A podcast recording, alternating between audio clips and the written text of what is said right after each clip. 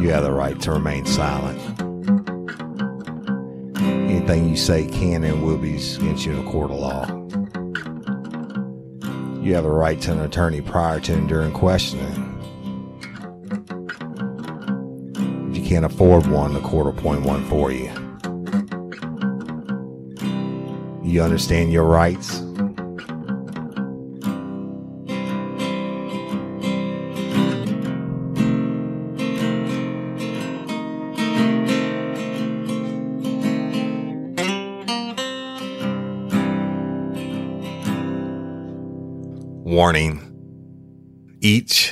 Episode of Real Life, Real Crime, the podcast will contain descriptions of acts of violence or of a sexual nature and are for people that are 18 years or older.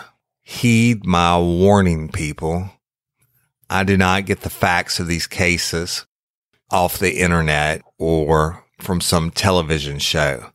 These facts I'm retelling were presented to me by the victims of the crime or the perpetrators who committed the crimes. My descriptions of the crime scenes are what I saw with my own two eyes. If you are going to get offended, turn this podcast off now. Thank you. Warning. Each episode of Real Life, Real Crime, the podcast will contain descriptions of acts of violence or of a sexual nature and are for people that are 18 years or older. Heed my warning, people. I do not get the facts of these cases off the internet or from some television show. These facts I'm retelling were presented to me by the victims of the crime or the perpetrators who committed the crimes. My descriptions of the crime scenes are what I saw with my own two eyes. If you are going to get offended, turn this podcast off now. Thank you. Hello, everybody, and welcome to this episode of Real Life, Real Crime, the podcast. And as always, I'm your host, Woody Overton. And today we're going to be beginning a new chapter in the history of real life, real crime, the podcast. And we're going to be starting a investigative series. And the title of it is going to be Who Murdered Courtney Coco? Okay. So I want to tell y'all a little bit of background on this case and then going to have a long recording and interview with Courtney Coco's mother, where Jim Rathman and I talked to her at length. But let me just kind of skip around here, get my thoughts out to you so you know where we're going and what we're trying to do. About two, maybe two and a half years ago, Miss Stephanie, who is Courtney Coco's mom, contacted me about her daughter's cold case homicide. And it had been cold approximately 12 years at that time. And I told her I would take a look at it and, you know, that I needed the case materials, etc. And that I would be going to Alexandria, Louisiana to meet with her. And y'all, Alexandria, if you don't know it, it's dead center in the middle of the state of Louisiana. It it's a, I mean, if you just threw a dart and hit the middle of the state, that's exactly where it is. But before I could do that, Miss Stephanie changed her mind. And that was after she met with law enforcement officers and told them that she was bringing me in on the case. Now, nothing had been done or she hadn't heard from them in years. And then she goes in and tells the detective that's handling the case that she's bringing me in to review it. And they just pretty much flipped out, told her, no, no, you can't do that, etc. You know, we're going to do this. We got a cold case squad now. We're going it and you don't want to bring in an outsider and all that. Well, you know, it is what it is. The, I think there's a lot of different reasons for that. I think number one, they don't want somebody to come in and crack a case that they hadn't been able to solve, right? Regardless, whatever it is, she backed off of it. Stephanie gave in to him and backed off of it. And about a month ago, she contacted me again. Miss Stephanie did. And she said, I need your help. Will you please come help me with Courtney's case? And so I called her. She had sent me a message and I called her and we talked in depth for a long time. We've talked several times since then. And I agreed to come and work the case if she would let me do it through the podcast as an investigative series. And the main reason I got her to agree to that is because this case is 15 years old now and I do not think it can be solved. I know it can't be solved without the help of the public and you lifers out there. I know y'all love true crime and this is it. But Jim Rathman and I are going to work this case but we can't do it alone. We're no longer law enforcement officers. I'm going to be working this as an investigative journalist. So, you know, 15 years, hell, that's a long time. And this case is not just cold. It's frozen, literally. You know, it's not just old and cold. It's frozen at a dead standstill. Pardon the pun. But before I give you some background information, I'm going to talk to y'all about that. What I'm going to do what we're going to do on this case is I'm going to do episodes real time as they unfold. I'm going to record all interviews with everyone that I come in contact with. I'm going to record our bullshit sessions, if you will, where we sit around and kick ideas back and forth. And that's where a lot of great homicides get solved. It's just by sitting around kicking back and forth ideas. And sometimes somebody will come up with something off the wall, which actually helps to solve or break the case.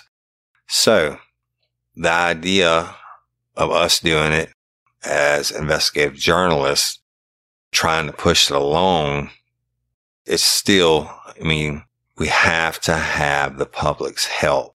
Now we're going to be establishing a reward fund and it's going to be significant. And we're going to establish a hotline where people can call in tips and they can be anonymous. And we're going to have a closed Facebook page where I'm going to upload all the documents of the case.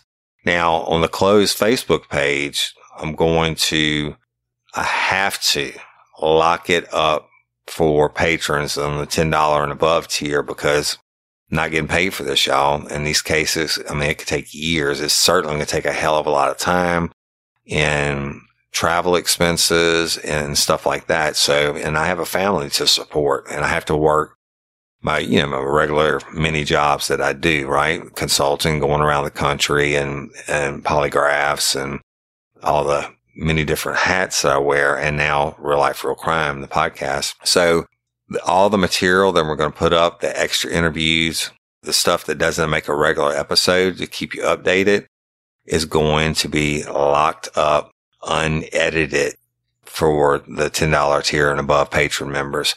So it's all going to be there. That's going to be a different angle, but it's, it's a necessary evil. We've got to have some type of financial support to run this. And I know how long these things are going to take, but this case, y'all, it's a real, real humdinger. And I'm going to go into it in a minute and tell you a little bit about Courtney Coco and the basis of what happened. And then Jim Rathman and I, we were in Orlando last week and we recorded over an hour with Courtney's mom, Stephanie, uh, on the phone, just basically to introduce Jim to her, and get some basic case facts, if you will. And it turned out to be such a powerful, powerful interview. I'm going to release it today. And when I get done talking to y'all, I'm going to release it today and it's going to be unedited. I mean, all this stuff is going to be unedited. So if you hear some lip smacking or breathing or stuttering on words, guess what? It's just how it is because I want you to get it like I get it. So it's a tough deal. Do I think it's a solvable case? 1000%.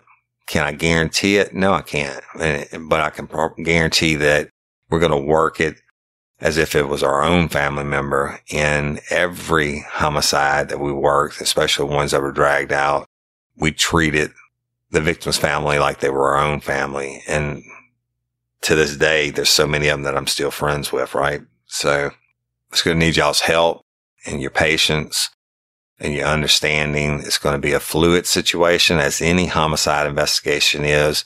When you think you are going down the right track, something else is going to happen and turn in another direction. Remember on homicide investigations, everybody is a suspect except for me, Jim Rathman and the mom. And of course you lifers, right? So everybody has to be excluded. And there's a lot of players in this one, y'all. I mean, this case has got some real, real twist in it. And now when we say anything about the police work or whatever, or any possible suspects, et cetera, we're, we're certainly not accusing anyone. But if something sounds reasonable, like you were the last person with her or this didn't get done or that didn't get done in investigation. We're not bashing on anyone yet, but we certainly will follow those leads. And if they can be excluded, we'll exclude them. If they can't, then we're going to stay on them. So anyway, I guess I could talk about this all day, but just want to let y'all know a little bit about our victim. Okay. And I'm going to read from a letter and y'all know I don't do that, but Miss Stephanie sent me this and I'm only going to read you part of it because I don't want to go into a lot of the details that are in it that will be put up on that for the patron members on the close page. But it says, this is Miss Stephanie writing me, said Courtney was 19 years old in 2004, the youngest of three girls. She went to Alexandria Senior High School and graduated in 2003 and was a very good student. She was on the cheerleading team and played softball and was a long time gymnast. She went to one semester at Northwestern State University in Natchitoches, Louisiana, and was studying criminology and wanting to specialize in crime scene investigations. Sadly, her dream of college never would be. She would never be married. She would never know the joy of being a mother. And that's with an exclamation mark. Courtney had her own car, job, and was renting a cute little house. I saw Courtney last on October 1st, 2004. It was a Friday in my driveway. We were packing to go to the camp at Sabine Bayou Landing. Courtney was going to feed my two little dogs while we were gone. On October 2nd, Saturday night, Courtney had a domino game at her house. There were about four to five people there. Based on information given to police, this was the last night she would be seen alive. And I'm not going to say any more about it because it gets too specific details and um, you're going to hear a lot of these details today on the phone call with Miss Stephanie. Just tragic, man. Uh, let me make sure there's nothing else I want to add on here. No, i will put that. I'm gonna scan those.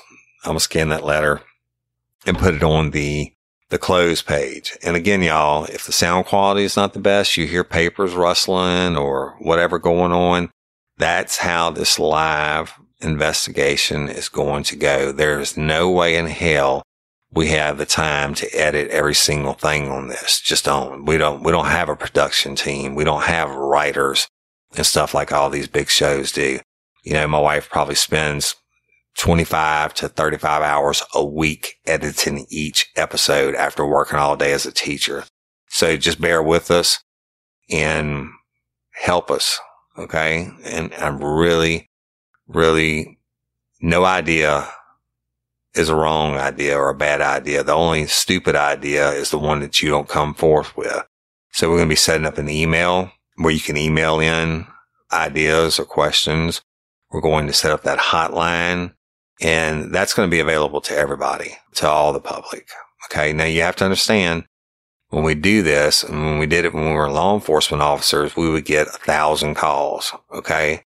And, but every one of them has to be investigated and investigated or every idea that y'all present, I have to read through it and at least, you know, decide to include it or exclude it or whatever. So it's, it's going to be a lot of work and a lot of time, but y'all, man, Miss Stephanie, when I t- agreed to take this case, I asked her to please send me uh, her favorite pictures of Courtney. And I do that because I'm going to keep one in my vehicle with me and one on my bedside table. Although I won't be home very much, it doesn't look like, but that way, little Courtney will always be with me. And it just makes it personal, you know, personal for me. And we're going to do everything we can to solve this case. Now, reward money. I'm not going to announce the, the beginning amount yet because I'm going to get some more donations for it, but it's going to be significant. And to collect the reward, you have to provide information that leads to the arrest and conviction of the person or the people who committed this murder. So there's a lot of twists and turns, y'all, on this, and I can't do it all in one episode. Today's episode is simply going to be to introduce you to the mother and her pain and listen to her voice, listen to the pain and imagine if it was your child and you've been 15 years brutally murdered and you're suffering and you can't get justice. So who murdered Courtney Coco? And we're, we're going to be in new uncharted waters, like I said, doing as journalists and not law enforcement. So anyway, we're going to be posting the patron information. Uh, if you're already a patron member on the $10 above tier, I think that's vandalism. But if you already are one, then you'll get the information and log into the private page where all the documents would be uploaded automatically. Uh, weekly, I'll be uploading all the interviews and things, like I said, in the, in the kick around bullshit sessions that we do. You'll have access to everything. Everyone else, you're going to get the pertinent case facts as they unfold real time. And if you can't be a patron I totally get it. We still, you have access to the hotline and the email and send us your ideas. And there's no wrong idea. So without further ado, let me play today's episode. And I appreciate and love every one of y'all. So here we go. And this is a recorded phone call with Jim Rathman and I with Courtney Coco's mom, Stephanie. Hey everybody, it's Real Life, Real Crime, the podcast, and we're going to be recording a initial interview today just a brief interview with uh, Miss Stephanie, which is Courtney Coco's mom, the mother of the victim in this case. I'm going to call Miss Stephanie now. And it's Jim and I are in the room together. Good morning.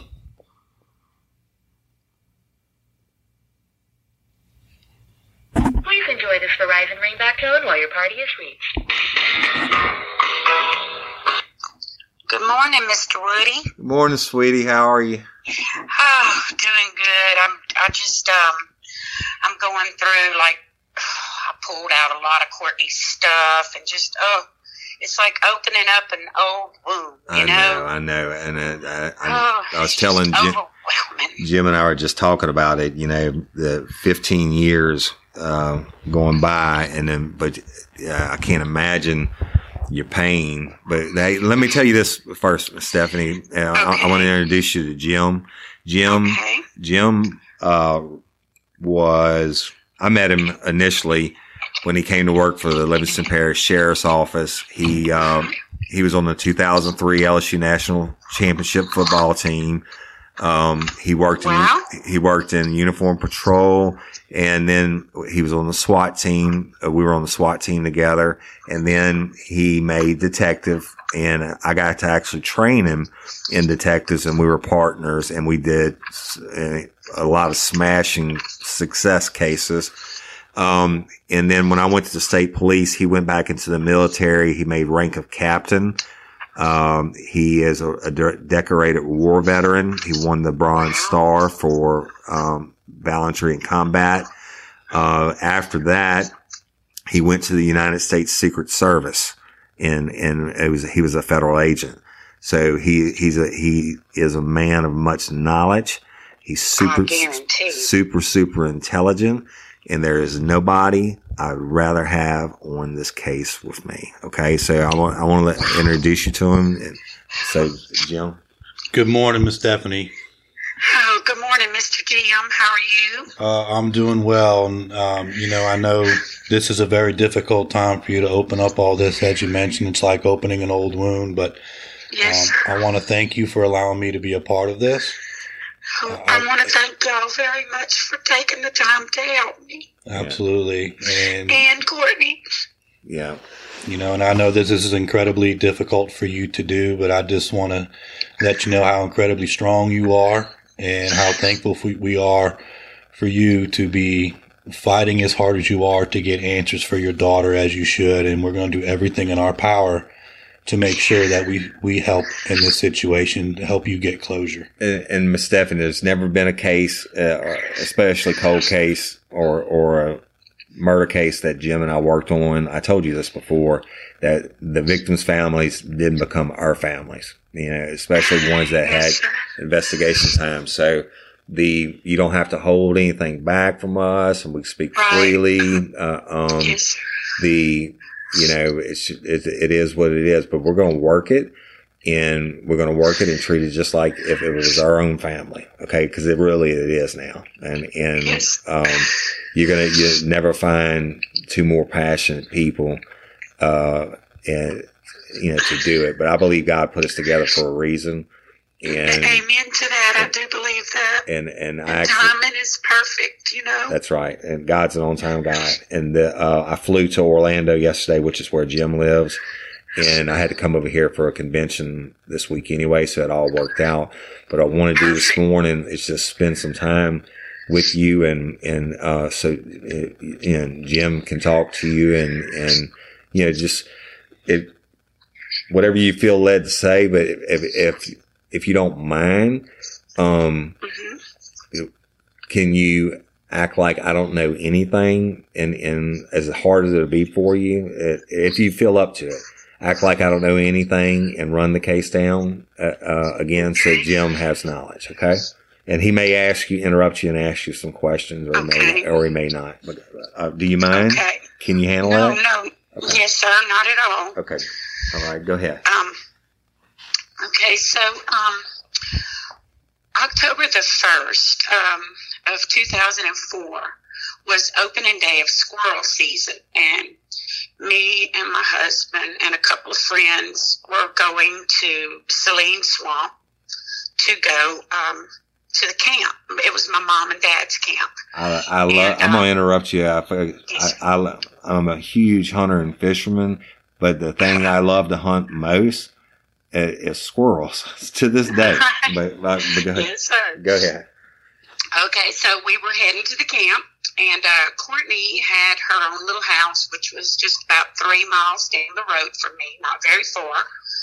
And um, so she had came over around three thirty that afternoon, and we were packing up stuff in the back of the truck. And I actually asked her if she wanted to go, and she's like, "No, mom, I don't do the woods and the camping." She just wasn't that kind of girl. She she liked to be in town where she could be around her friends, and she had her own little car, and you know she had her own little house, and um, so she didn't want to go. But I but I asked her out of the clear blue, and um, so I asked her if she would come and feed my two little dogs. I had like two little Pomeranians at the time, and she said yes. And so I gave her ten dollars for gas, and um, I told her to take my uh, bread and milk and bring it home to her house I love you.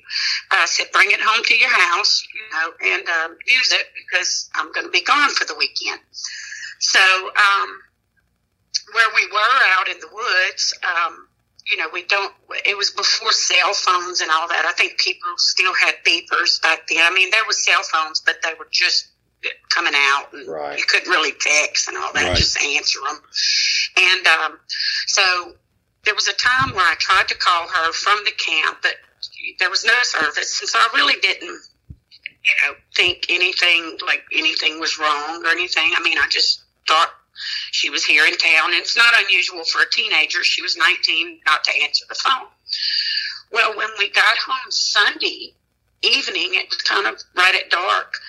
Um, I noticed that the bread and the milk were still here, and my little dogs um, were like had already tried to knock over my trash, and like had, I could tell that they were hungry, you know. And I was like, it, she must have not fed them today. I was just thinking today, and she forgot the bread and milk. Still wasn't really alarmed about anything, and I tried to call her then, no answer. Well, the next morning, uh, Monday morning, I, I say Mon- I say morning. It was around twelve o'clock. My aunt, my mom's sister, was killed in a car wreck back in 1984, and so um, her birthday was October the fifth. And I always went to the cemetery and put flowers on her grave. Mhm. And I was waiting on a friend of mine uh, to come. She was going to ride to Marksville with me to go to the cemetery. And uh, I was on my way out the door and I was putting the flowers in the car and all that. And my phone rang. And I literally had to run back in to catch the phone. It was a landline. And when I answered the phone, it was a detective on the phone. And he said, Is Courtney there? And I said, um, no, I said, this is her mom. I said, uh, Courtney doesn't live here. I said, but this is her mom. Is something wrong? And he said, possibly. And I said, well, what's wrong? I thought maybe she might have got a wreck or, or got in trouble or I, I didn't know. And, um, I said, well, what's wrong? And he said, we found body in Texas with your daughter's ring on her finger. And I was like, what? I thought I was hearing things. I seriously thought I was hearing. And I said, wait, no. I said, this, it can't be her. I said, um, can you repeat that? And he repeated it again. And I was here by myself. My friend, uh, she had, I don't know if she, something happened and she didn't show up or call. I, I just, at that point, I kind of went a little bit crazy. And, um, I managed to somehow. I told the I told the detective. I said I gotta go, and I just hung up the phone. And uh, I called my husband, and I called my daughter, which my daughter Lace worked with Courtney at Dr. Morrow's office. Courtney was the little receptionist there, Mhm.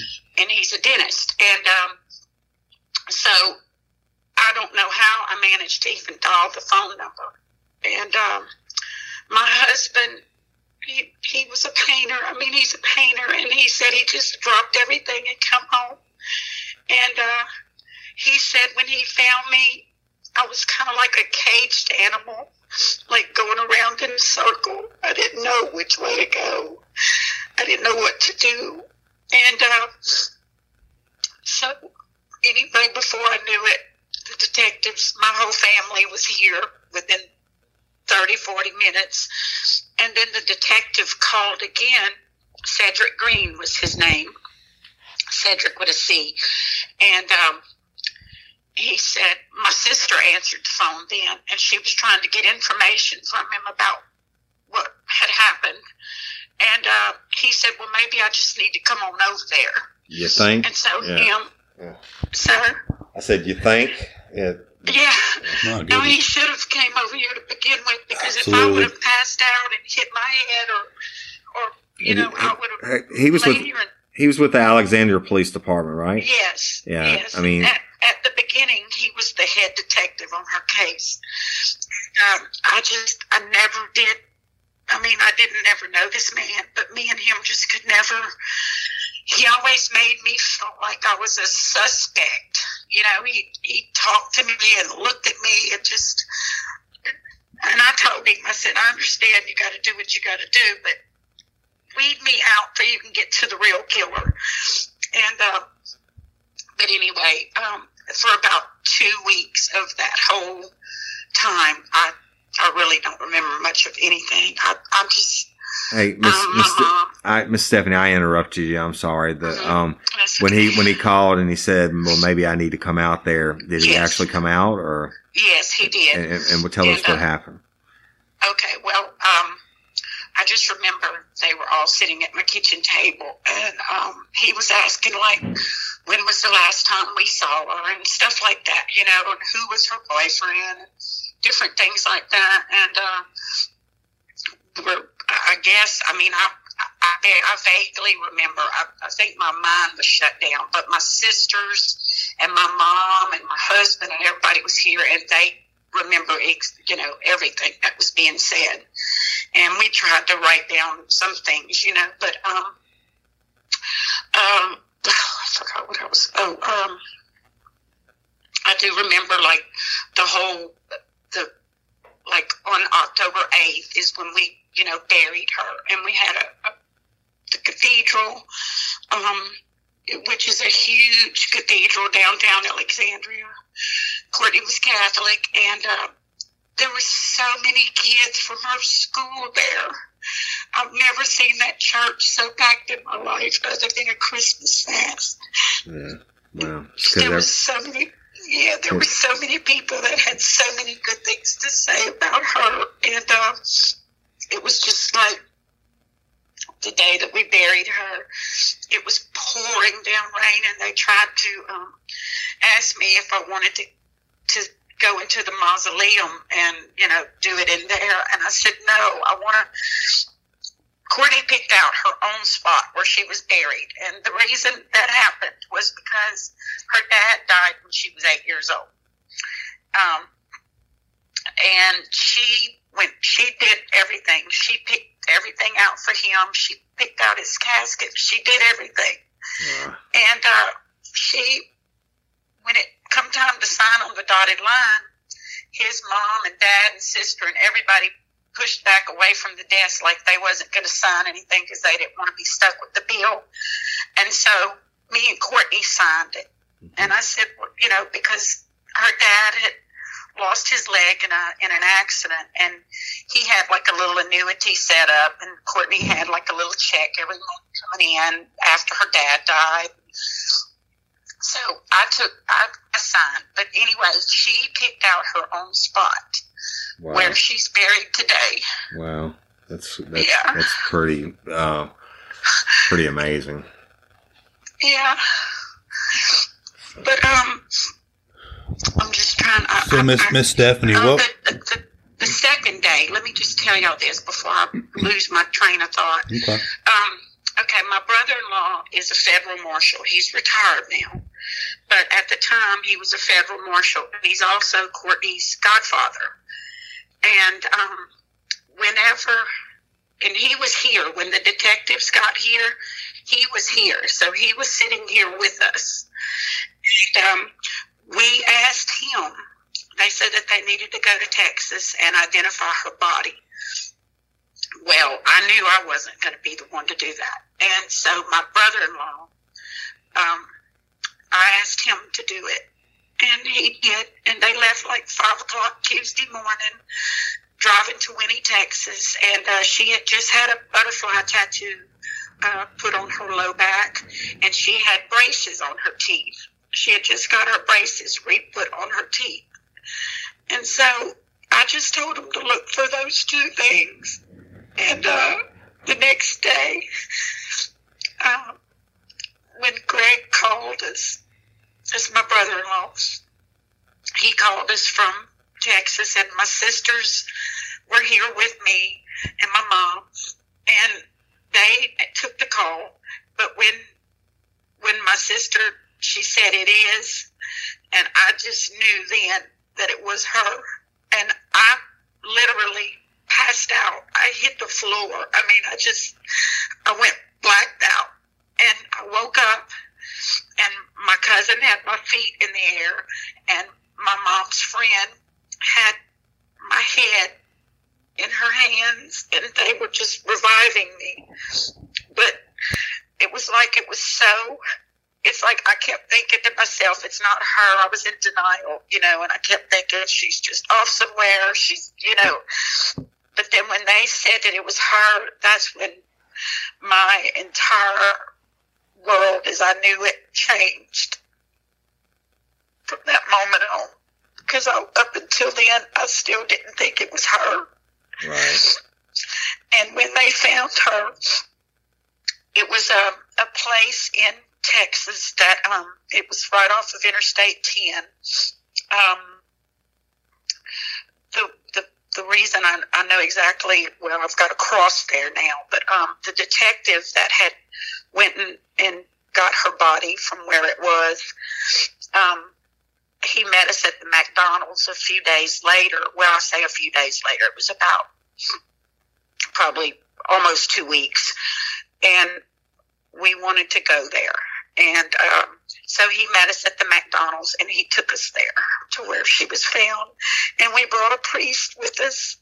And the priest, like, blessed everything. That building uh, where she was at had two, like, bay doors, like oh, an old garage type thing. And um, what they did, they backed into one of the bay doors, and that's where they dumped her out at. She was in, they had her in her, her body in her own trunk of her own car. And um, they they left her in there for a day or so, I guess, because it, her body was already decomposed. And that's what the detective said. When is the last time you saw her? And I said, on Friday. She was alive and well standing in my driveway. So I said, there's no way that her, it could be her, you know, and, and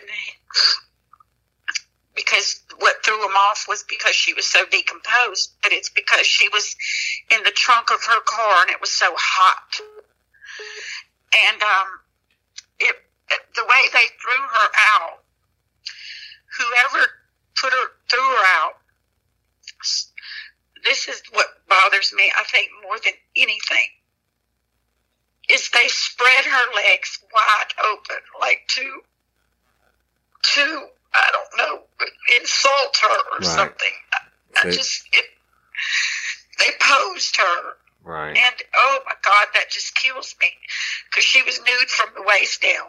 Who who told you about that, Stephanie? Miss Stephanie? Um, the the um, detective in in um, Winnie, Texas, his name was David Rabelais, and um, he he told us how he how they found her because um, and then Cedric Green here told us that this is what he determined. He said it was somebody that knew her that wanted her to be found and them posing her like that, um, it was kind of like a mockery, kind of, you know, like if somebody was mad at her or something, you know. Like, But Yeah. um, there was a wall, like just a few feet over, and if they would have put her behind that wall, we would have probably found bones if they'd have ever found her at right, all. Right.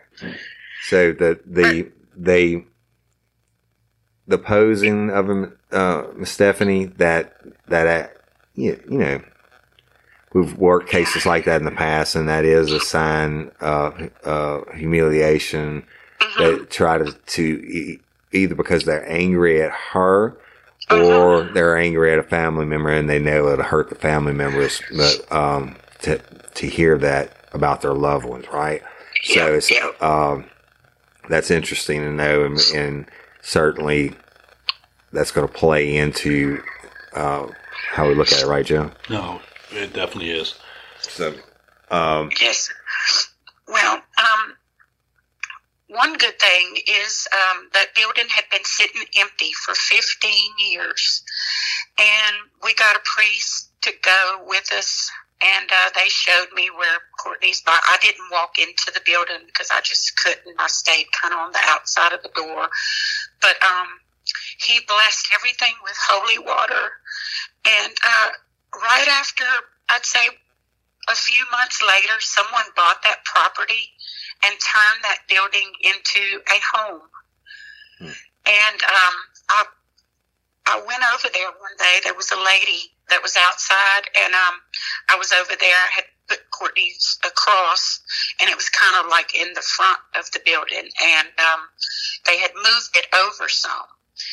And uh, I, I just let her know that if you ever see me over here or whatever, this is my daughter's cross, and I just come and put flowers or pull weeds or whatever. And uh, out out of her house came this little pink poodle.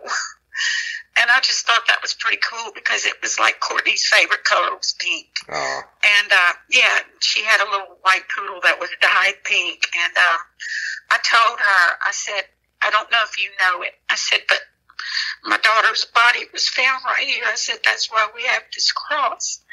And she said she had heard something about, you know, a death there, but she didn't know any of the specifics. And I didn't really go into it. I just told her that sometimes she would see me there on the side of the road, not to think anything of it, you know. hmm And um, she said no problem, but they did move from Courtney's cross over a little bit. I guess they just didn't want to cross in their front yard, you right, know, right. Hey, which is understandable. is the cross still there there today? yes, sir. Okay. hmm I mean, we're going to be I going. there. I'm definitely going to be going over there.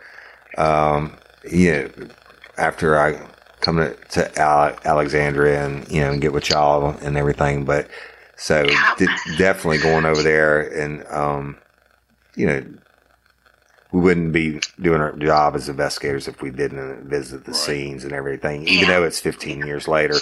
In the Yes, house sir. that she went missing from, I know you said you and I talked before, and you said it's occupied now but Yes. uh, I still go, we're going to go by there, and we just Sure. have we have so much to do.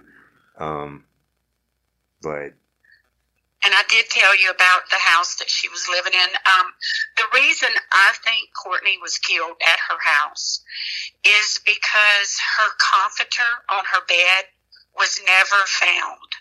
We couldn't get into her house for 18 days after she was murdered because um, the police had it taped off and everything. And but when we finally did get in there, um, now, I couldn't go into her bedroom. I was just really, I, I'm just, I stayed into the kitchen and I just packed stuff from the kitchen and the living room area. But um, my sisters and them uh, did her bedroom and packed up her stuff. But her jeans that she had on that night, because Courtney slept in a t-shirt all the time or her robe.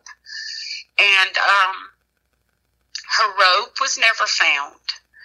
There was some pants on the side of the bed. now, whether hey, that was let me let me interrupt you. The Mhm. how do you know it wasn't found, or, or that the police didn't take it in for ev- evidence for testing? And do you Because- know? Do you know if there was any signs of blood or struggle or anything inside the residence, or Um, any DNA collected? only- or no, her her house was in pristine shape. It, it she kept such a clean little house, and it was just like she. It was only thing was by in on her end table. Um, my sister said that uh, she had a little Bible by the side of her end table, and it was kind of knocked over, and um, she had a um, like her her pillows were still on the bed, but the comforter was gone, and the sheet on one of the sides of the mattress looked like the mattress was kind of pulled a little, like moved over a little So- bit, like and I'm going to interrupt you again, and, Mhm. and it's how it's going to be. And Jim's going to interrupt you some too, and it's because if we don't ask a question, we're thinking about it, we'll forget. How do you how do you know if y- if y'all got in 18 days later? How do you know that the cops didn't take the comforter and that, or you see- you see what I'm saying? That, did you Yes, ever sir. ask? Did you ever ask them that? Yes, I did. Yes, Okay. we did. And the cops did not take her uh, comforter.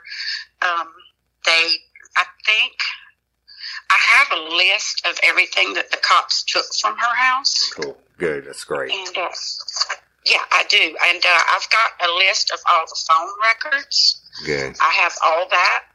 Um, I'm, I've just I've got so much stuff here. Um, And, we- and we- we'll, we'll we'll get So- I'm sorry. Go ahead, Jeff. Stephanie, just Okay, a, no. a, a question for you, or I actually have a couple of them, but one of them, um, do you happen to know when the police first went into her residence? Do you know if they happened to have videotaped that? I don't know, but um, I tell you, um, the guy, I can't think of his last name. Um, oh, uh, Neil Bates was the crime scene investigator at the time. He was the one that, and they said he's a straight up, like he's a really, really good crime scene investigator. Well, there was supposedly a domino game at Courtney's house that night, and there was some friends over. At now, the police have um, the scorecards from the game that night. They have um, five doctor. Uh, uh, this is my list, and I made the Alexandria police detectives give me this list. I'm just going to go. It's 16 items on the list. Y'all want me to read them? Sure. Yes, please. Okay, one blue dress, one gray dress, one pair of blue jeans with blue and white cloth belt, one pair of blue jeans with red belt, one bed sheet, one security box, one knife, one cell phone, but it wasn't Courtney's cell phone, one black wallet, one set of dominoes, three beer cans, two paper bags, one cup, one cigarette box, five Dr. Pepper cans, and 18 cigarette butts. All right. Now I know I have a bunch of questions. and I know Jim does also. You, go, Mhm. you go first, Jim. Um, so we don't know if they videotaped or anything, but um, sir. did they send any of that stuff off for any type of DNA testing or anything at that time that you're aware of? I don't know. See, that's that's going to be. pray to God they did, but The- I don't know. I Hey, know hey, that- hey! It's No, okay. it's okay. It's okay It's as okay. long as they as long as they still have the evidence. Those I pray they cigarette butts and the and the Dr Pepper cans and the beer cans, they Mhm. have DNA all over them. Now, And they also have the list of names on the score sheets of people that were there. That's right. Um, that's there's right. like five people there. So, um, um, I again, uh, when you and I talked the other day, and, and I was asking you about getting the case files or attempting to through public information, et cetera. That's why it'd be so huge to get a hold of this information to help us. Now, if we don't get it, we're still going to work it, and it's just going to take us longer, and uh, it's going to be more challenging. But the I want to know who they interviewed. I want to know what those people said. I want to go back and re, or Jim and I want to go back and re-interview those people. But more interest, interesting to me is the DNA profiles off all those items, and have they ever even attempted to match it to the DNA that you? And Jim doesn't know about this. That the DNA that you said they found, what was in the trunk or the car, or Yes, on the on the latch of the, the trunk. Mhm. Um, this is this is what the detective told me, and I think it was the one in Texas. He was the one that was more fired up about her case than anything, and he did like you. He put a picture of her in his office, but then he started having some health problems over the years, and he finally had to give up the you know give it up. But he told me he would never forget. But um he told me that the DNA that they found on the latch was mixed with Courtney's DNA. Um, either they cut their hand or arm or something, putting her in or out of the trunk. And he told me something else that really just blew my mind. Courtney weighed about 110 pounds soaking wet. And when they found her, she was like 160 pounds. I can't even imagine that. Yeah, but that's because of the fluid in the in the body and the decomposition. But you don't. You, you And don't I never saw her because at the funeral home, it, the guy that was the funeral director um, was Courtney's softball coach. And uh, he told me, he said, I cannot stop you from seeing your daughter. But he said, I'm just going to suggest that you don't. And so I took his word and we had a closed casket and and I just never saw her. I never touched her. I, I really wish I would have got him to cut some of her hair.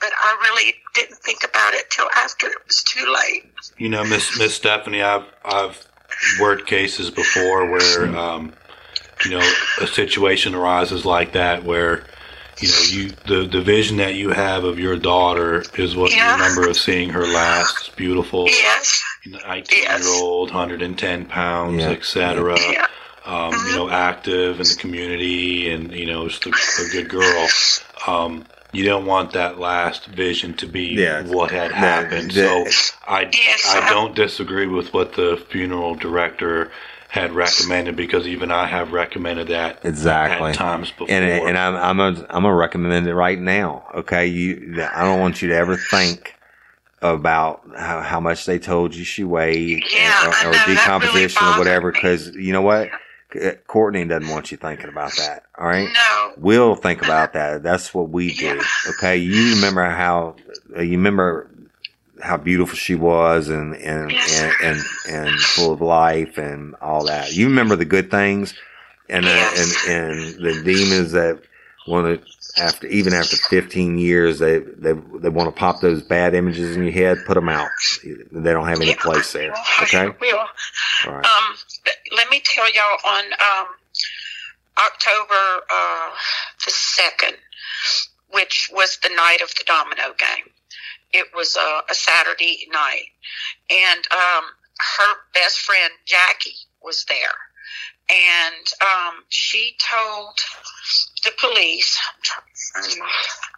She told the police that she was the last one to see Courtney that night before she left. Um, supposedly she was there and her two little children were there also, is from what I understand. They were small children. But Jitty was Jackie's brother. That's his nickname. His real name is Floyd Lee Williams Jr.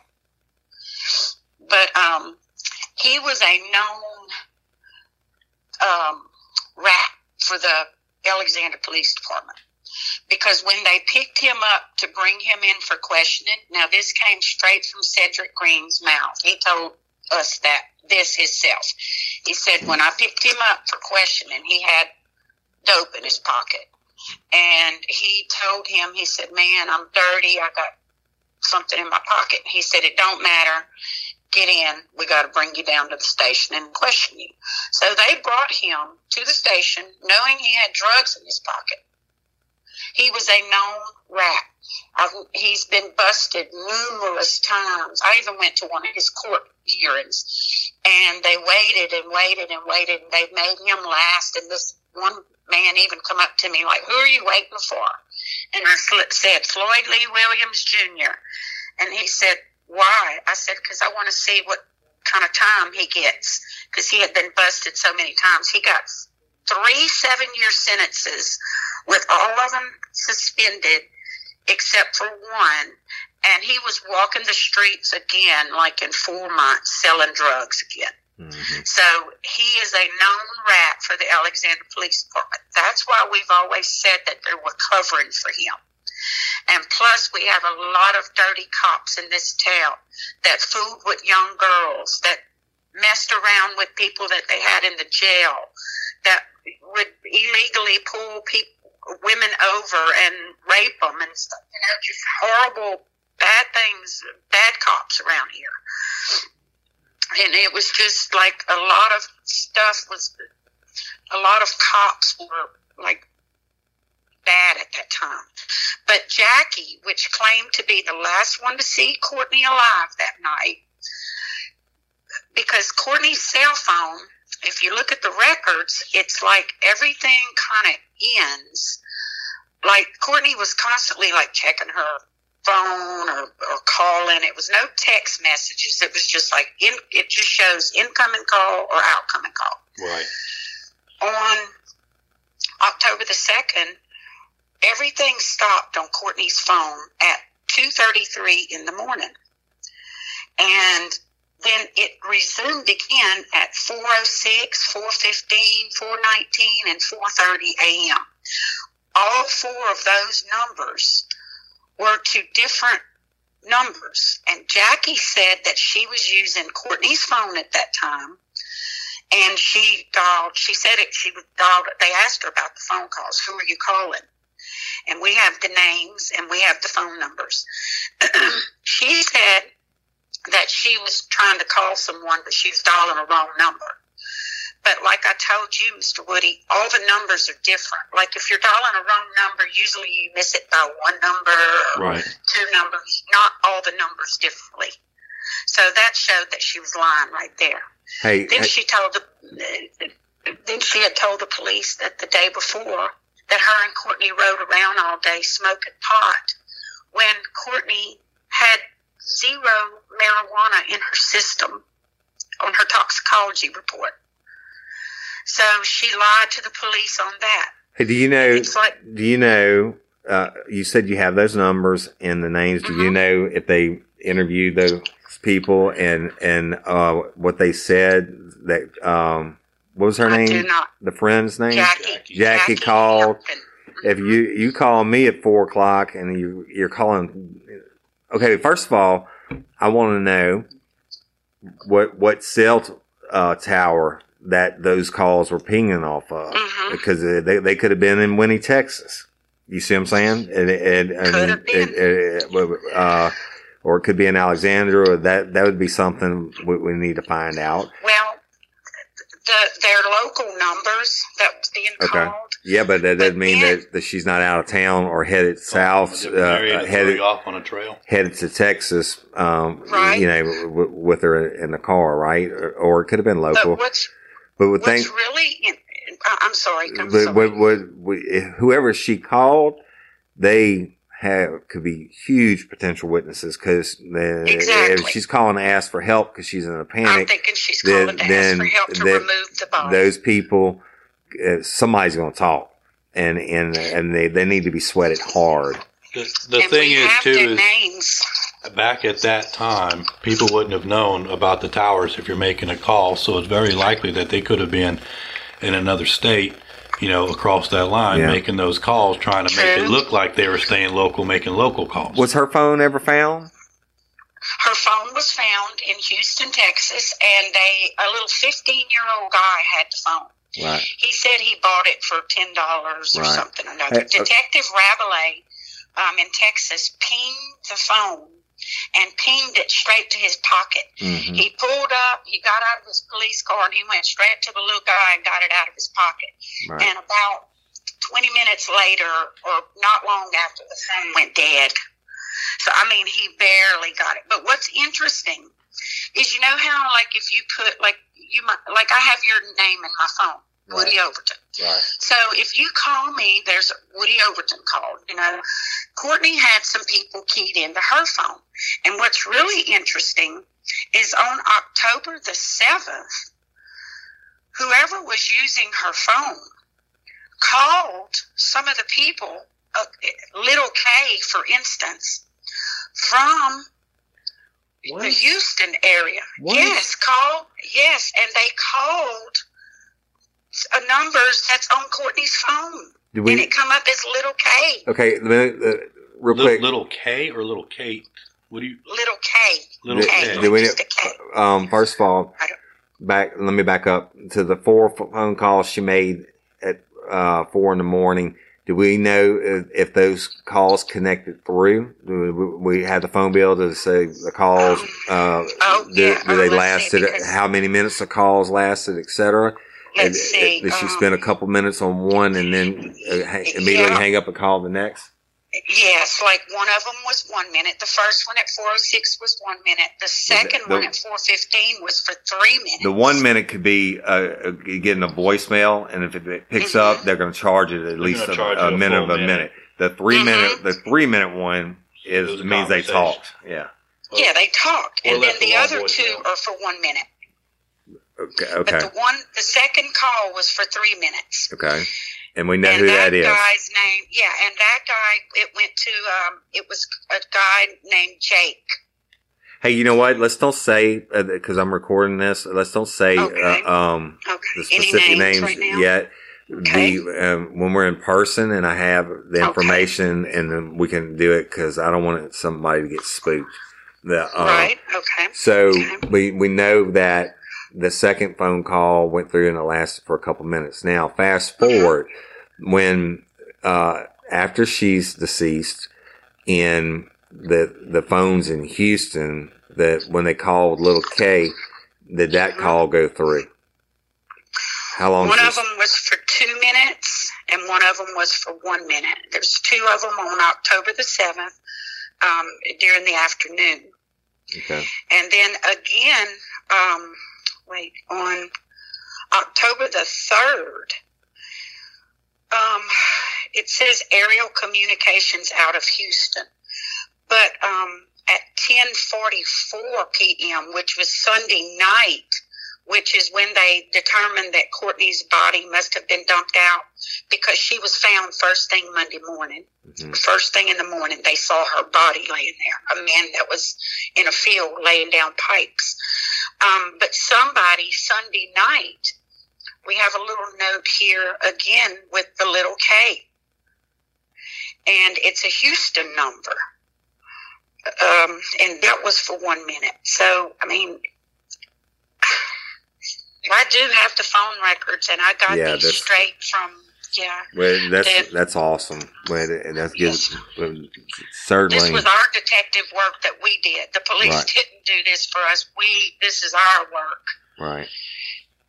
But um, I've So- got all that for you if you ever need this. Oh, I'm gonna get. We're gonna Oh, get it all. But go ahead, Jim. Miss Okay. Stephanie, just a, a, a few more questions. I know you had mentioned the detective from Alexandria that was working it. You had said earlier that he was the lead investigator, and then I'm assuming at some point he was no longer the lead investigator. Sheriff's office. He- Well, he was with Alexandria Police Department, but Mhm. I just, I just never. This man acted like he just did not like me or my family. He he just treated us so terrible. Hey, And I went to the police chief and I said, please give me another detective that I can work with. did the sheriff's office? The sheriff's office ever take the case over?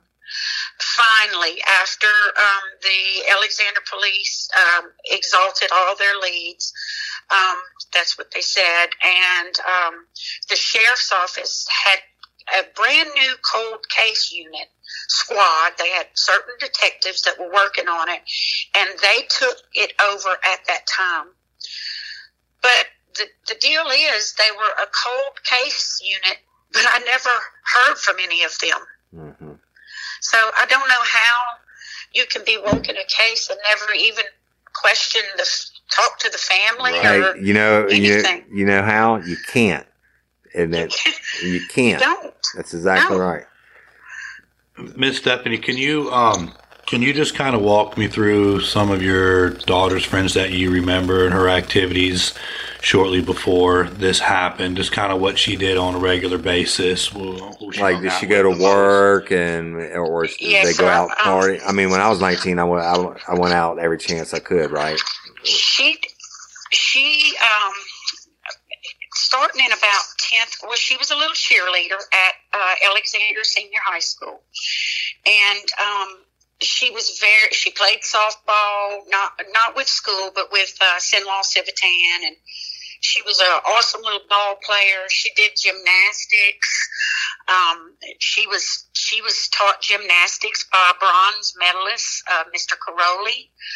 Um, she was very very limber, and she was she was in such great shape.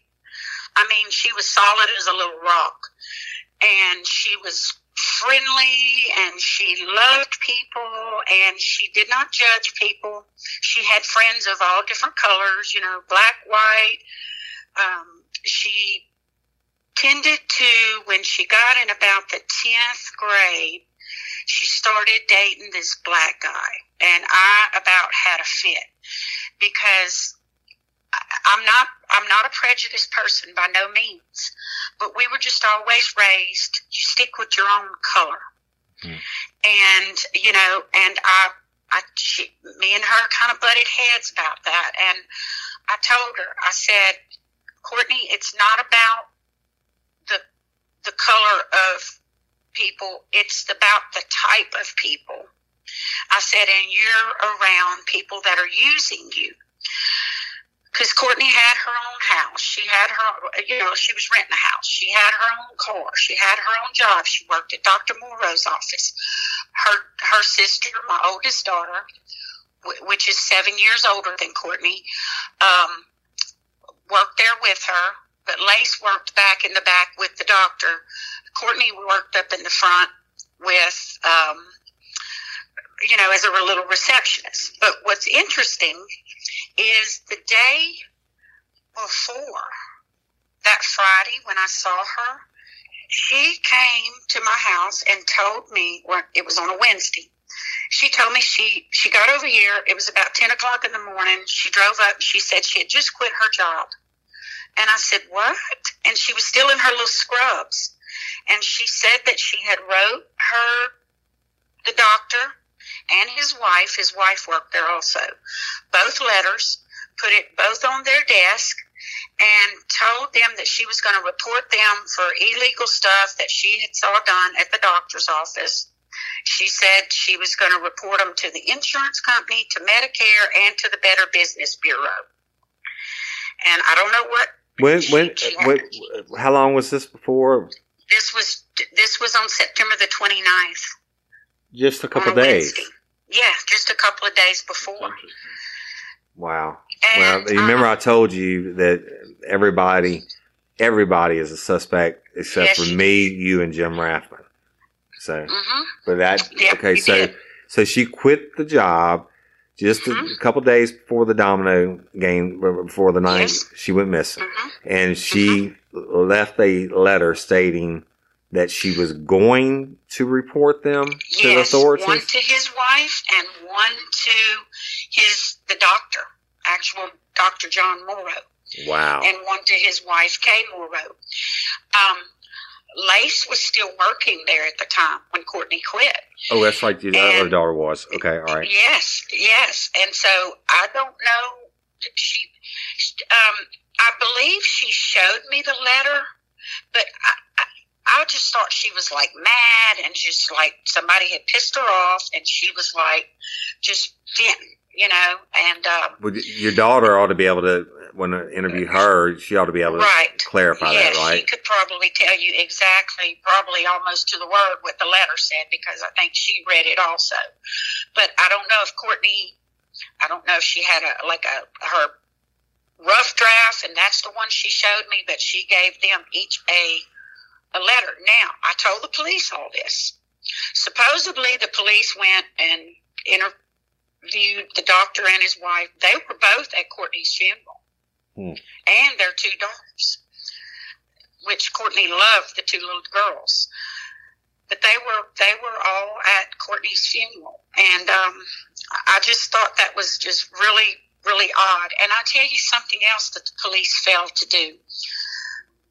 That the people that were here, the the friend of ours that was here the day that we were packing the truck the last time we saw Courtney, hmm they never interviewed, they never asked him any questions. The people that we were at the camp with, it was like a couple of my girlfriends and, and this guy uh, that I'm talking about was here with us. They never asked anybody if we were even at the camp. They never even, only thing Detective Green asked my mother is, how long does it take to get from here to your camp? And he asked me what the address was on the camp, and I said, I don't know the address. I just know where it is. I we never send mail there or anything, you know. Right. So, And uh, so Cedric, mom, so the uh, Cedric Green is uh, for Alexandria PD asked yes, you uh, Yes. about your camp. how, Okay. Yeah. yes, how long it took to get to the camp, and we told him about thirty minutes from here. I mean, it. it, it I, I just thought that was a weird question. Mm-hmm. That Because, that, I mean- that that that makes me think that he has some kind of timeline thing, or I, I naturally he's going to want to know Mm-hmm. exclude family members first, but that's uh, you mean you got witnesses that you were at the camp. way, Uh, yeah, so that- why not ask the witnesses? Yeah. And he, they never did. Not one of the people that was with us ever was called and asked anything by the police. Wow. And No, none of them. You said earlier they did do a toxicology screen on Courtney, sir. correct? hmm Yes, sir.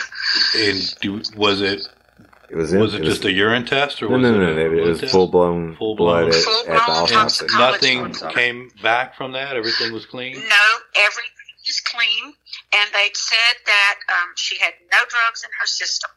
They said there was a little bit of alcohol present, and they said that could have been from her body. Um, Decomposing. I guess your body Right. makes its own alcohol, That's right. but um, it was like a not a very large amount. Now, this is what I told Mr. Woody about a year and a half ago. The detective that is on her case now, Randall Alls is his name. He called us in and he wanted to have like a, a powwow, a family powwow. Let, let me let me interrupt you. This he's Mhm. with sheriff's office. he's with the sheriff's office And and, he's a he's a detective. This would have been after, and uh, um, you had contacted me approximately a year and a half or two years ago about working uh, Courtney's Yes. case. So he calls you in And- after that and tells you this, right? Yes, right. and I told him Wait. about you Mm, go ahead. at that time, at that meeting, I told him about you. And he shot that down. Like, you don't know nothing about this man. Got, got to be careful what you tell people. There's people that blah, blah, blah, you know, get involved and they don't need to, you don't need to be letting out information. And he shot it down. Mhm. And that's why, if you noticed, I kind of just let it go. He told me we've got new stuff. We're inter- re-interviewing people. He told that's when he come up with this new toxicology report. That's what I was. The- that's what I was getting at. It was after you told him about me that he comes Yes. up with a new toxicology report and t- tell tell Jim what it said. Okay, Which So is this, this- is thirteen years or twelve years after. later, uh, yeah. yes, he said that that Texas Crime Lab still had two vials of Courtney's blood. He even told me the top, the colors of the top of the vials. One was lavender, one was, and they still and they retested Courtney's blood. It's too much information. He's full of shit. There's no way. I don't. He's yeah, full of shit. Full of it. The the I'm Yeah. telling you. the, and- the first of all, he he's not going to know uh, uh, if the, the, the Texas State Police Crime Lab, whatever crime lab does it. He's not going to have any knowledge of what fucking color. Pardon my French. The Color, the, that's the color of the okay. vials are. So, but go ahead. exactly. So anyway, and he gave me this report. Now I have to dig for it, but I've got it somewhere. No, gave I'll get it. report. I'll get it next week when I'm there. But go ahead and tell him. Okay. the- I'm going to have all that ready for you when you come next week. But he told me that Courtney's blood level had nine times the legal limit of alcohol. Courtney didn't drink. She drank maybe a wine cooler. She she was not a drinker. I can I can vouch for that. She got sick one time on drinking, and that fixed her. Then um, he told me that she had it was either tramadol or toradol or Tram- something like that, tramadol. It's a. It's a. which it's is a mild mild It's a pain non-narcotic. Uh, it's non-scheduled He narcotic told me- pain reliever. Yeah. There was like eighteen hundred milligrams in her blood. Yeah. And I was like, wait a minute. Because they told in her, it took me about a week to get my head together. And I called him back and I said, you know what? I'm not buying it. I said, y'all are trying to shove this under the rug. Y'all are trying, he said, because if I had to give Courtney's cause of death right now, it would be an accidental overdose. And, and that's some shit. The accidental I overdose with with her legs fine? with her legs new new from the Yeah. waist down wa- waist down with her legs spread and posed. Yeah, that's an uh, and accidental on. overdose, you asshole. this is this is something that really got me. I said, well, then if it was an accidental overdose, then why didn't someone just leave her laying in her bed, go out the door, and lock the door behind them?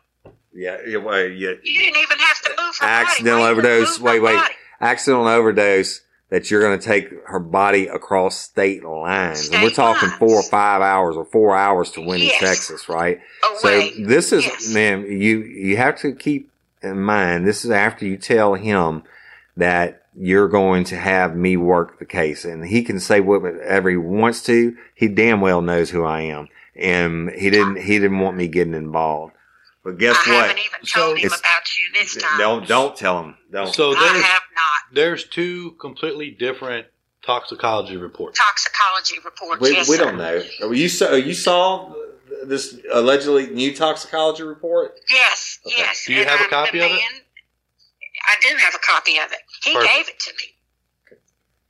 Perfect. He We'll got a copy. Good, good. That's right. We will verify it. We'll we'll, Yes. we'll, we'll look into that uh, versus the first one because if I mean it is outrageous. I'll, I'll tell you right now, I'm, I would go with the first one because the first one was done up from the scene itself, Yes, whereas this other one's been sitting exactly. for 15 years, and you never know if somebody tampered with it. or It- swap. Tampered not with to it? say that that's what happened, but to get a completely different toxicology report that's been sitting in a file, um, I just don't buy that. And you know, I But what, what's what's the purpose to go back and test it, I, I, test what I was again? going to say. Well, let me just tell you this: if she would have had that many drugs and alcohol in her system, she would have thrown up. If she would have thrown up, then she had French fries in her stomach. She would have died from So she- alcohol poisoning. She Yeah. ate. She ate within two hours of being killed because in her in the uh, her death report, the, the death certificate. I mean the the report that they give you, where it tells you all about you know. Uh, uh, I, it's all kind of these legal terms, Right. but she had, and I have a copy of that too. She had French fries and bubble gum in her stomach. Right. And and do you know what? That's a good, another good thing. Um, She would have thrown up. There would Sure have she been would have. nothing Sure in her she would have. stomach. yeah, look, you you can't have nine times nine times the legal limit will kill you at, at alcohol and But my and child didn't drink. I know, I know, I know, I know. No, nobody. Yeah. You can't drink that much, is what I'm telling you, right? The, the I mean, that's nine times. That would be back then. It was still What- point one zero. That I mean, What- you what you was- die at like four point. Uh, a big guy like me would die, uh, uh, die at, at point four zero. So no What- fucking way. What was the level of tramadol they said? Eighteen hundred milligrams. Because I bet I you did that the- wasn't metabolized. I did the math, and I I just broke it down into like pills. I told him, I said she would have had to take twenty something pills. I said, so why didn't why wasn't any of those pills found in her stomach? Right. There was French fries in there. It- There was bubble gum in there. You didn't find any pills in there. Right. It's almost like you take some. I don't know. I'm just going to go out on a limb here, but and I'm not saying this is this is what had happened, but if you were to take some blood, let's just say you just get get a vial of blood somewhere, it could be their own blood, right? And you go ahead and you sprinkle some tramadol into that blood, right? The level in toxicity with that, it has not metabolized, which is going to show at a extremely high concentration level. Same thing with alcohol. Same with alcohol. So I instead of so when you take medication, it has to do what's called the first pass of the liver, which your body's going to actually break it down. So if you take 100 milligram, by the time your body breaks it down, you might get 20, 25 milligrams of that. To have a level of that amount of tramadol tells me that that is not metabolized tramadol. That may be a sprinkled in version of tramadol. Or and alcohol too. There's no way. The- the- Yeah. nine- Exactly right. It, it, we're, we're going to get all that We'll from you next bottom of it. week, and we're going to look at it, and we'll have uh, experts look at it. Um, but the I'm going to tell you something, Stephanie. I, I have goosebumps uh, just from Oh, yeah. what we talked about today. Now, but this this you have to realize we're just scratching the surface. We're going to do this again because you're going to remember more things as we do it. When, Yes, when you and I uh-huh. are face to face, we're going to be doing this for like eight hours at a, uh, um, at a time. Okay, so we're gonna, the questions will be a lot more involved. Uh, but just what you told me today, I mean, the, the but the one thing you never know is where a homicide investigation is going to lead. You that- you we don't want to get tunnel vision. Certainly, the most Uh-huh. likely suspects are the people at the party. But hell, you told us about a dentist today that that she had Uh-huh. threatened to do, et cetera. For um, we know about a little K now. We know about the the second toxicology report that comes out after the, the, the sheriff's office finds out that you're going to hire me to work the case. I mean, um, Uh-huh. that's the quickest way. right? To be able to say, oh, well, you know what? Let's let's use let's dump a little bit. Uh, I'm not saying that they did, but you know, Yeah, but- No, definitely the, not. It's a the theory. possibilities are endless, and we have to work them all, and and that's how we're going to solve this case.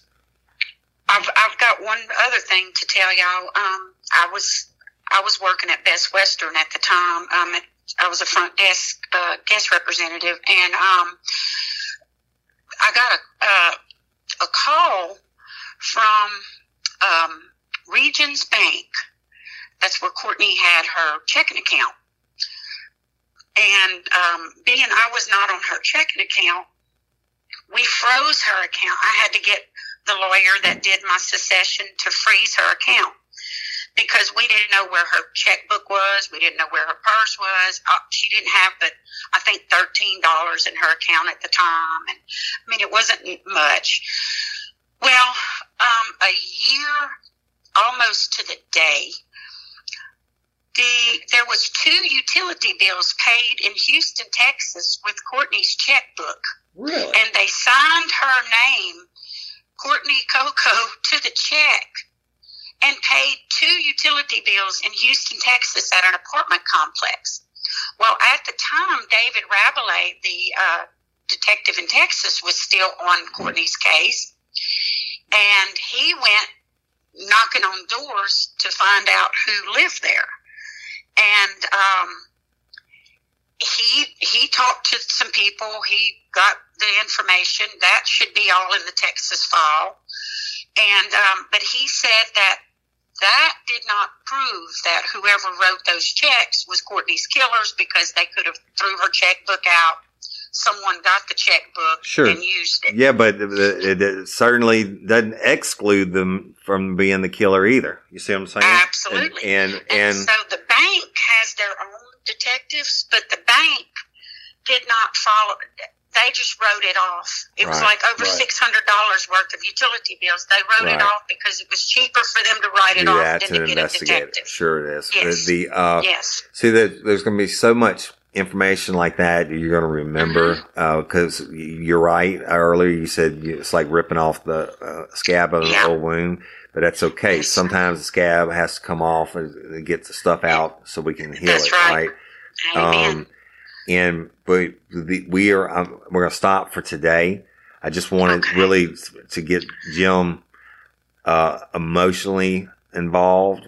Uh, I want him. I I know I, I, he already was emotionally involved, but I, I want his heart. I wanted him to hear your voice. Yes. I wanted him Yes, to sir. hear your pain. Your pain. Yes. And I know Jim Rathman, and the and he knows me, and then we're we're fired up. Okay, Absolutely. I, I don't want that. That's not. I don't want. That kind of sounds bad, right? That you get fired up uh, no, about a death, no, but I no, need somebody to be fired up. right? We're, we're fired up to, to get answers and we're fired up to get closure for you Yeah. and to figure this out. You The- waited 15 long, painful years. And I, I can promise you, I can't promise you. I, I just can't. And I mean, we'd be lying if we said that we were 100 percent sure that we can solve it. But I can promise you, if we can't do it, nobody can do it. Okay, and and believe and, and we're not getting off of it. I don't care how long it takes. The um the I mean, it's just that we'll have to die to get off of it, Yeah, Uh, or we're going to solve it. Okay. I want to read y'all something, and you, I don't know if you want to record this or not, but this is something that Courtney had done as a school project um, back in 2000. She was in, uh, I guess, a freshman in high school. But um, it's just a little uh, two or three paragraphs. I'm gonna, and if y'all don't mind, I want to read it to y'all. Yeah, go ahead, She go talks ahead. about, she says, My biggest influence in my is my mom. She has had a wonderful life so far. She started off very young and rough, but managed to make through all the hard stuff. She is pretty, young, and happy. She had three children, and she is a wonderful mother. Everyone has always been put before her. Her kids, grandson, and husband are her main priority. She'll try and try until we are happy. She has always been able to support us and help us with no questions asked. Now she is married with a man of her dreams, we were all so happy when they got married because that is when she got someone to depend on all her life. I would love to be just like my mom. Oh my god. That's um, all. And I just, That's, you, you know what, Puts sweetie? tears in my eyes. That's what it, made, it, made- it, it chokes me up too. And then we- we just and that's her own writing That's her- her, own words. And I just, she she I loves you, treasure that. and and that's you should treasure that. That's one of the most beautiful things that, that I've ever heard. Uh, afterwards, right? I mean, um, it's, like, it's almost like God let her write it to for you to have comfort all You these know, years. you know, Stephanie. She she wrote all that. Obviously, she loves you as, and you've done everything for her. Yes, And, sir. you know, you you look at what she wrote, and you look at what you're doing. Here it is, 15 years later, and you're still willing to Trying do and trying and everything trying. and anything it takes to get answers to find out what happened to your beautiful daughter. And you know, I can tell you, I know I can speak to Woody on this too, but we thank you so much for sharing this. As as hard and as difficult as it is, you you're doing an outstanding job, and you're you're working so hard for your daughter. There, it, I just, you know, I'm, I'm appreciative of mothers like you, oh, and I have an awful lot of respect Mad for what respect. you what you do and what you continue to do in the fight for justice for your daughter. And thank you for allowing us to be a part of this and to help you find what is going on to bring you closure. Um, much like Woody, I will give it everything that I have to do the best that I I possibly can for you and your family. and and, I just know y'all will. we are going with, with God's grace in Him putting us together. Yes, sir. If it's His will, we are going to find out who murdered Courtney. Okay, that's what we're going to do, and then you, you, you, the you, so you can have some closure. Okay, that's what's so important, and and that's it. I mean, I, I know we're, we're put together for a reason, and we're we're going to do this, and I'm, it's not going to be quick, and it's not going to be easy, but we're going to we're going to do it. Okay, But it's going to be done right, it's going to be done. If like we it if, have if we been can't in the beginning. if we can't solve it, nobody can solve it. Okay, I and and believe that. um. We'll leave no leaf unturned. That's right, and just continue to work on those uh, case files for me, sweetie, and the the public I information uh, requests and all that, because it's going to be huge. Matter of fact, I'm, I've already requested it from Texas, and this morning I was going to go down to the courthouse and ask for it there and the Alexandria Police Department. Okay. Hey, Stephanie, uh, um, naming it. What do you think? I mean, who who who murdered Courtney? I mean, I, I don't. What do you think? I mean, the we, Yeah, we need to put the name I, I've to been this. thinking of that, and I just, I, Yeah, I just don't, I can't come together on anything because I, there's just, but um, that sounds, that sounds good. I mean, means that's uh, that that's what we're it- doing. I mean, we need we what we need to want. know who murdered justice. who who who murdered Courtney and and justice for murdered Courtney. Courtney? I mean, justice for Courtney. And Yeah. yeah, and when we do our um, victims' rights walk and everything, all of our shirts say justice for Courtney. right. And on the back, it says you never walk alone because I help many other families that are affected by Right. murder now. But it, and, and the sad part of this is not sad, but the we're going to have to use the public, and we need to grab the public's attention.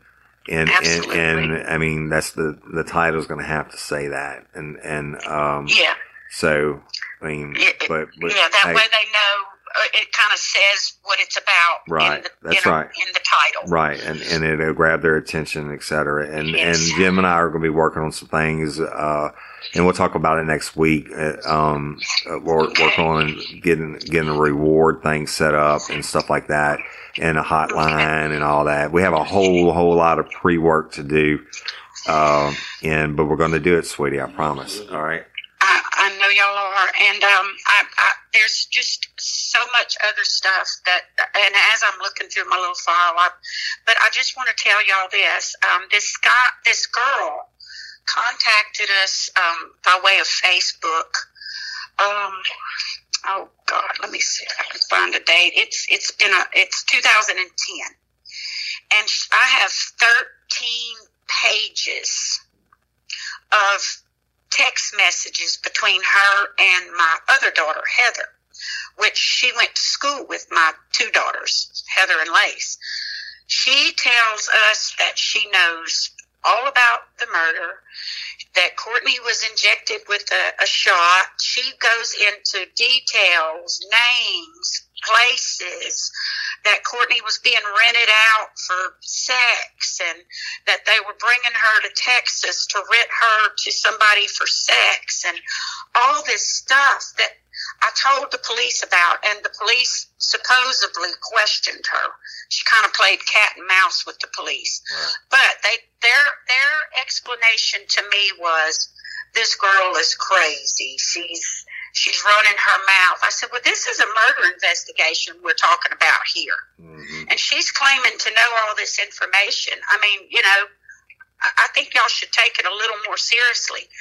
They really did not even take what she said seriously. Yeah. They said she was a little crazy, and, and you did tell me, Mr. Woody, that there would be people that run their mouths and give all this information when they absolutely know what not what they're talking about. Right, sure. That there's a certain percentage of population that will try to inject themselves into investigations for di- different reasons, whether it's crazy or- financial or whatever.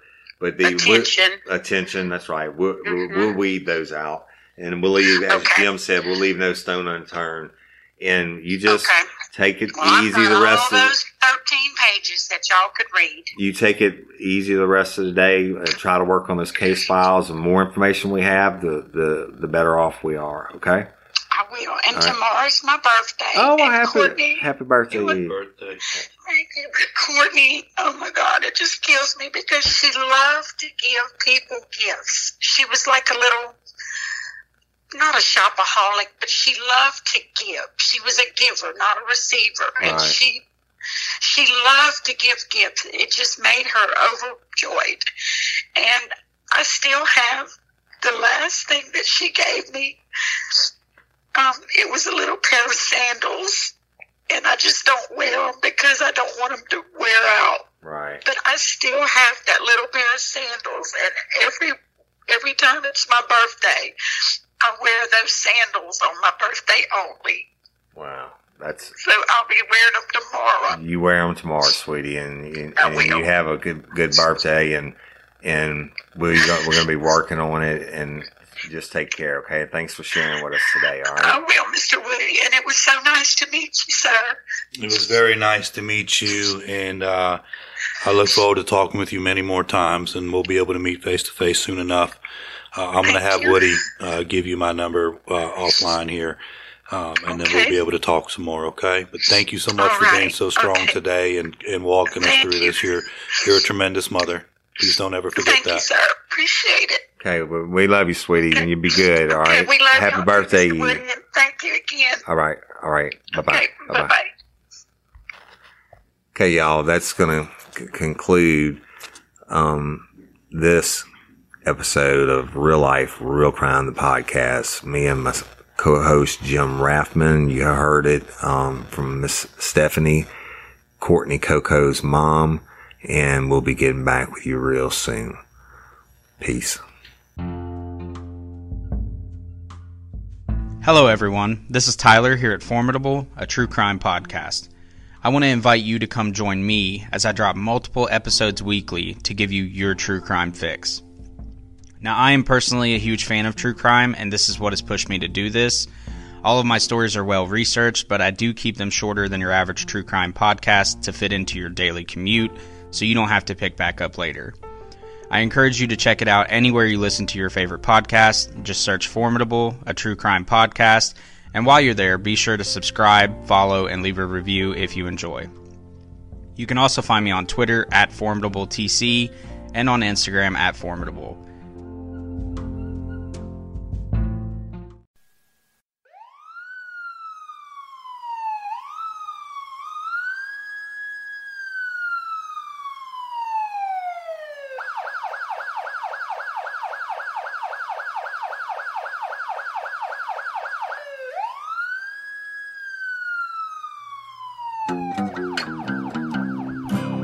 Right to remain silent.